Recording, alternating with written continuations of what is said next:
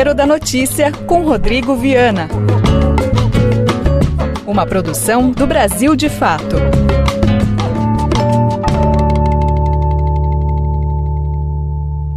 O ex-juiz consegue emprego milionário para dar consultoria às empresas que ajudou a quebrar. A receita da destruição e da morte. Enquanto a Europa começa a vacinar os seus cidadãos, o Brasil se debate entre um governo federal caótico e um governo de São Paulo que politiza cada passo na produção da vacina. Nas eleições municipais, Bolsonaro saiu mais fraco. A esquerda também perdeu e foi a direita tradicional quem avançou nas urnas. Eu sou o Rodrigo Viana e o Tempero da Notícia está começando agora. Receita da semana.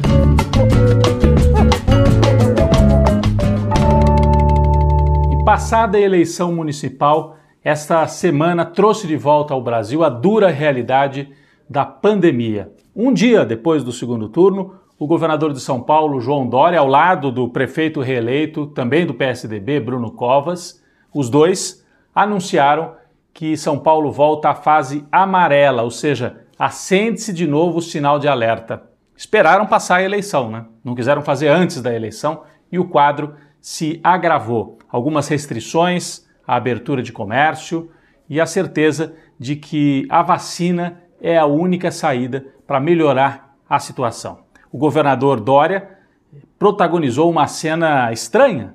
Um governador ia até o aeroporto para receber a carga de insumos para a produção da vacina. Esta carga está vindo da China e vai para o Instituto Butantan de São Paulo para produzir uma das vacinas aqui no Brasil o Instituto Butantan fica em São Paulo. Aí o Dória posou ali, aparece na foto, né, ao lado de secretário da Saúde, ou seja, politizando a vacina. Ele acusa o Bolsonaro de fazer a politização pelo lado errado, né? O Bolsonaro levanta suspeitas sobre a vacina, mas o Dória também vai utilizar a vacina nessa arrancada que ele pretende dar até 2022. O Dória que é governador e pretende se lançar candidato à presidência da República em 2022 o bloco que o João Dória representa saiu relativamente fortalecido das urnas. É importante fazer esse balanço. A direita, em geral, saiu fortalecida, mas há várias subdivisões dentro da direita. Existe essa direita neoliberal, PSDB, DEM e MDB. O PSDB e o MDB do Temer perderam em número de prefeituras, mas do ponto de vista simbólico, o PSDB colheu uma grande vitória em São Paulo, tornou-se totalmente hegemônico, já era, né, mas ficou ainda mais forte no estado de São Paulo. O DEM dos três é o que ficou mais forte ainda, porque elegeu o prefeito do Rio de Janeiro, elegeu o prefeito de Salvador, na Bahia, uma rede de prefeituras por todo o Brasil. Então, PSDB, DEM e MDB devem lançar um candidato, Dória está se apresentando, e tem um arranjo político interessante, porque o vice dele pertence ao DEM, o partido do Rodrigo Maia, do Eduardo Paes. E então, se o Dória sair à presidência, ele deixa o governo de São Paulo nas mãos do DEM. Então, é, um, é uma grande atração para montar esta chapa. E existe também o Centrão, aqueles outros partidos, PP, PSD, republicanos, partidos que estão oficialmente no governo Bolsonaro e que podem ou se somar ao Dória ao PSDB nessa tentativa de uma chapa, ou apoiar o Bolsonaro se o Bolsonaro sobreviver até 2022. A eleição trouxe um Bolsonaro, confirmou no segundo turno, um Bolsonaro derrotado pessoalmente. As eleições em que ele entrou com a figura dele, perdeu. Perdeu no Rio de Janeiro, perdeu em Belém do Pará, perdeu em Fortaleza, perdeu em boa parte do Brasil. A única vitória de um bolsonarista, assim, raiz, foi em Vitória, no Espírito Santo, o delegado Pasolini derrotou o candidato do PT, o João Coser. Mas o Bolsonaro saiu derrotado, só que o discurso dele, conservador, de extrema-direita, anticomunista, tudo aquilo que ele vem fazendo há muitos anos e, e que saiu vitorioso, esse discurso, em 2018, se espalhou entre vários partidos. Por exemplo, no Rio Grande do Sul, o candidato do MDB, o Melo, usou esse discurso contra a Manuela, discurso anticomunista, preconceituoso. E, inclusive em Fortaleza, o candidato bolsonarista foi derrotado, mas usou fortemente esse discurso e foi uma eleição muito apertada. Até o PSB, no Recife, usou esse discurso contra a Marília, dizendo que o PT era um risco, os vermelhos. Então, o bolsonarismo raiz e a figura do Bolsonaro perderam. Mas o discurso conservador sobrevive. É como se a gente pudesse ter daqui para frente um bolsonarismo sem o Bolsonaro. E é isso que a direita vai tentar construir até 2022. No campo mais da esquerda, todos os partidos perderam em número de prefeitos. O PSB teve a pior queda, proporcionalmente. O PCdoB também recuou bastante. O PT não elegeu nenhum prefeito em capitais. Elegeu só quatro em cidades de médio porte no segundo turno, quatro prefeitos. Então a situação para a esquerda não foi boa nesta eleição também. O PDT do Ciro ficou mais ou menos no empate. Perdeu um pouquinho só de número de prefeituras, mas ganhou Fortaleza, ganhou Aracaju. Então a gente tem um quadro em que a esquerda e a centro-esquerda, vai PDT e PSB, também eh, não se saíram bem a direita tradicional claramente ganhou esta eleição.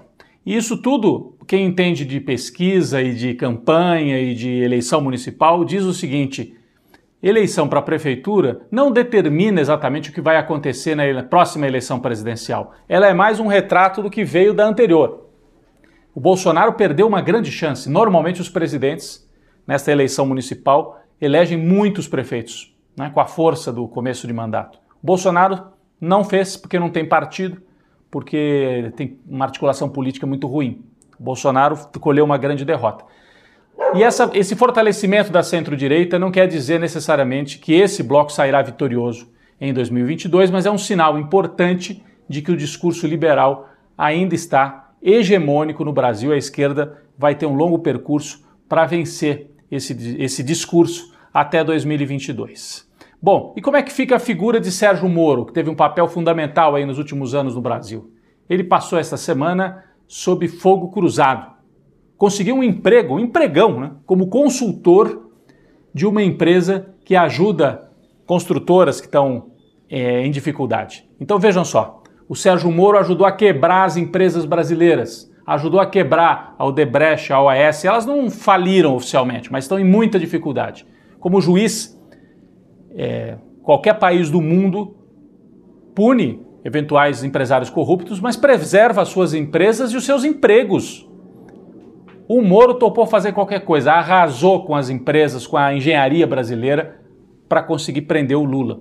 E agora o que, que o Moro vai fazer? Dar consultoria para uma empresa que ajuda estas construtoras. Então ele vai ganhar salário milionário nesta consultoria. Isso foi um escândalo, a OAB se manifestou contra, disse que ele não pode, por exemplo, exercer a função de advogado nessa consultoria. Não pode. E é um escândalo, porque ele derruba de um lado, depois ele ajuda a levantar do outro, ganhando dinheiro. Inclusive, ele virou alvo da própria imprensa tradicional. Jornalistas, conservadores e até a, o grupo Bandeirantes, a Band, fez um editorial contra o Sérgio Moro. Olha só. O ex-ministro Sérgio Moro vai trabalhar como sócio-diretor de uma consultoria que tem entre os clientes a construtora Odebrecht. A empresa Álvares e Marçal é a responsável pela recuperação judicial da empreiteira, grande alvo da Lava Jato quando Sérgio Moro era juiz. Ele disse que aceitou o cargo para ajudar empresas com políticas anticorrupção. Bom, quando era juiz da Lava Jato, Sérgio Moro não parecia se preocupar com o futuro das empresas investigadas. Quantas companhias, quantos empregos poderiam ter sido salvos se ele se preocupasse mesmo? Se corresse assim atrás dos empresários corruptos, mas deixasse as empresas funcionarem. Só que não. Dançaram os corruptos, mas dançaram as empresas e dançou a engenharia nacional. E agora Sérgio Moro vai fazer o quê? Vai ganhar dinheiro se preocupando com as empresas. Como diretor de uma consultoria que cuida, em particular, de empresas em dificuldade, inclusive dificuldades provocadas pela Lava Jato. Basta ver que a Odebrecht é cliente. A Odebrecht, que a Lava Jato simplesmente destroçou. Bom, só para concluir a semana, além dos Moros sob ataque, o Lula também foi motivo de muito debate no balanço feito pelo PT logo após a eleição. O ex-governador da Bahia, Jacques Wagner, deu uma entrevista estranha a uma rádio lá de Salvador dizendo que o Lula deveria abrir caminho para as novas gerações, insinuando que o Lula deveria se afastar, se aposentar. Jacques Wagner fez essa afirmação. Recebeu uma resposta dura do ex-deputado José Genuíno. Defendeu a figura de Lula e disse que o PT tem que ir mais para a esquerda, que não pode pensar só em acordos e tem que se direcionar de novo às bases se quiser recuperar terreno na política brasileira. Então, Lula, qual o papel que ele vai exercer nos próximos anos? Pode até não ser o candidato do PT, até porque o Supremo Tribunal Federal mantém o Lula ainda subjúdice, né? não pode concorrer. Mas certamente terá um papel central na articulação não só do PT, mas do bloco de esquerda. O governador Flávio Dino talvez é quem tenha compreendido melhor esse papel. Foi votar com a camisa escrito Lula livre e depois disse: nós temos que construir a esquerda com o PT. Pode até ser para além do PT, mas tem que ter o PT e o Lula é o ponto de partida para montar essa frente para 2022. Panela de pressão. Bom, quem foi para a panela de pressão esta semana?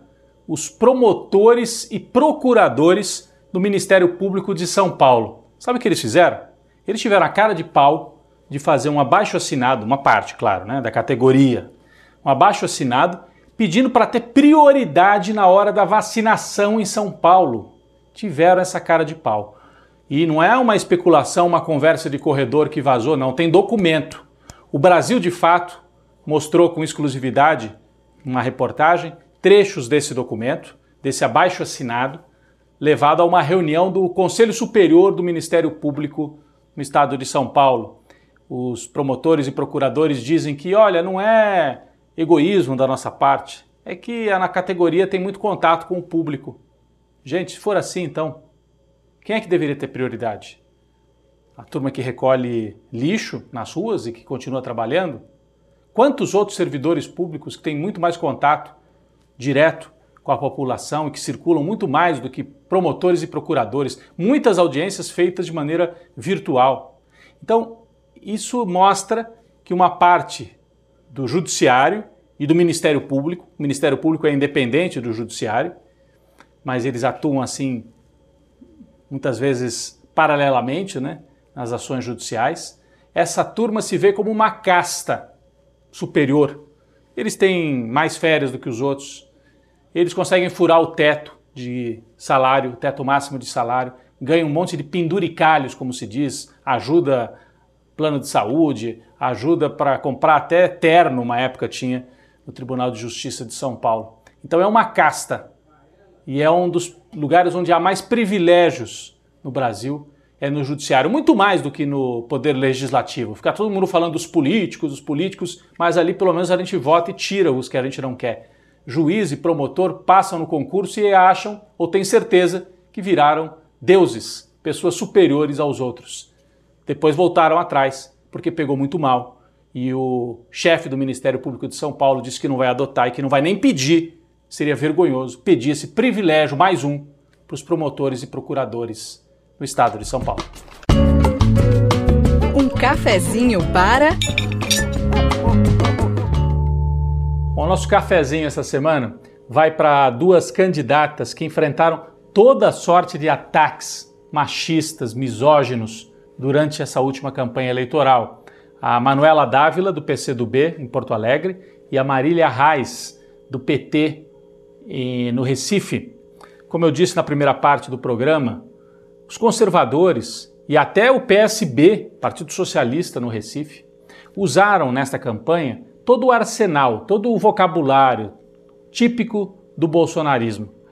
Anticomunismo, essas mulheres, esses homens vermelhos, esta gente que vai colocar em risco a sua casa, vai invadir a sua casa. Em Porto Alegre chegaram a dizer que a Manuela ia distribuir carne de cachorro para as pessoas. Então, todo tipo de ataque. Mas, em relação às mulheres, é ainda pior porque daí vem insinuações, vem a vida sexual, a vida afetiva, tudo misturado na campanha. Aliás, a Manuela Dávila já é vítima desses ataques desde a campanha presidencial de 2018. Ela era vice do Haddad, vocês se lembram, né? Então, tem que ter muita força para enfrentar tudo isso.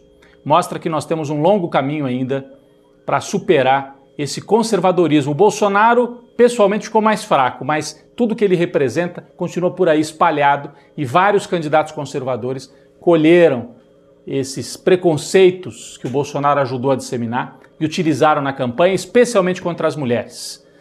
A gente teve na eleição para as câmaras municipais alguns avanços, né? A eleição de feministas, de mulheres negras, do pessoal LGBT, isso tudo foi importante, mas nas eleições municipais, o preconceito e o ataque às mulheres teve muita força ainda. Então, um cafezinho para Manuela Dávila, para Marília Reis e também para duas mulheres que em Minas Gerais conseguiram romper tudo isso e ganhar as eleições.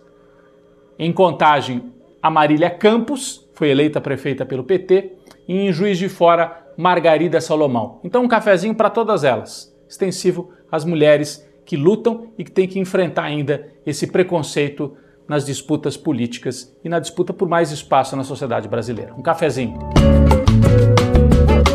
Você ouviu o programa Tempero da Notícia com Rodrigo Viana. Uma produção do Brasil de Fato. Você pode assistir essas e outras edições na TVT.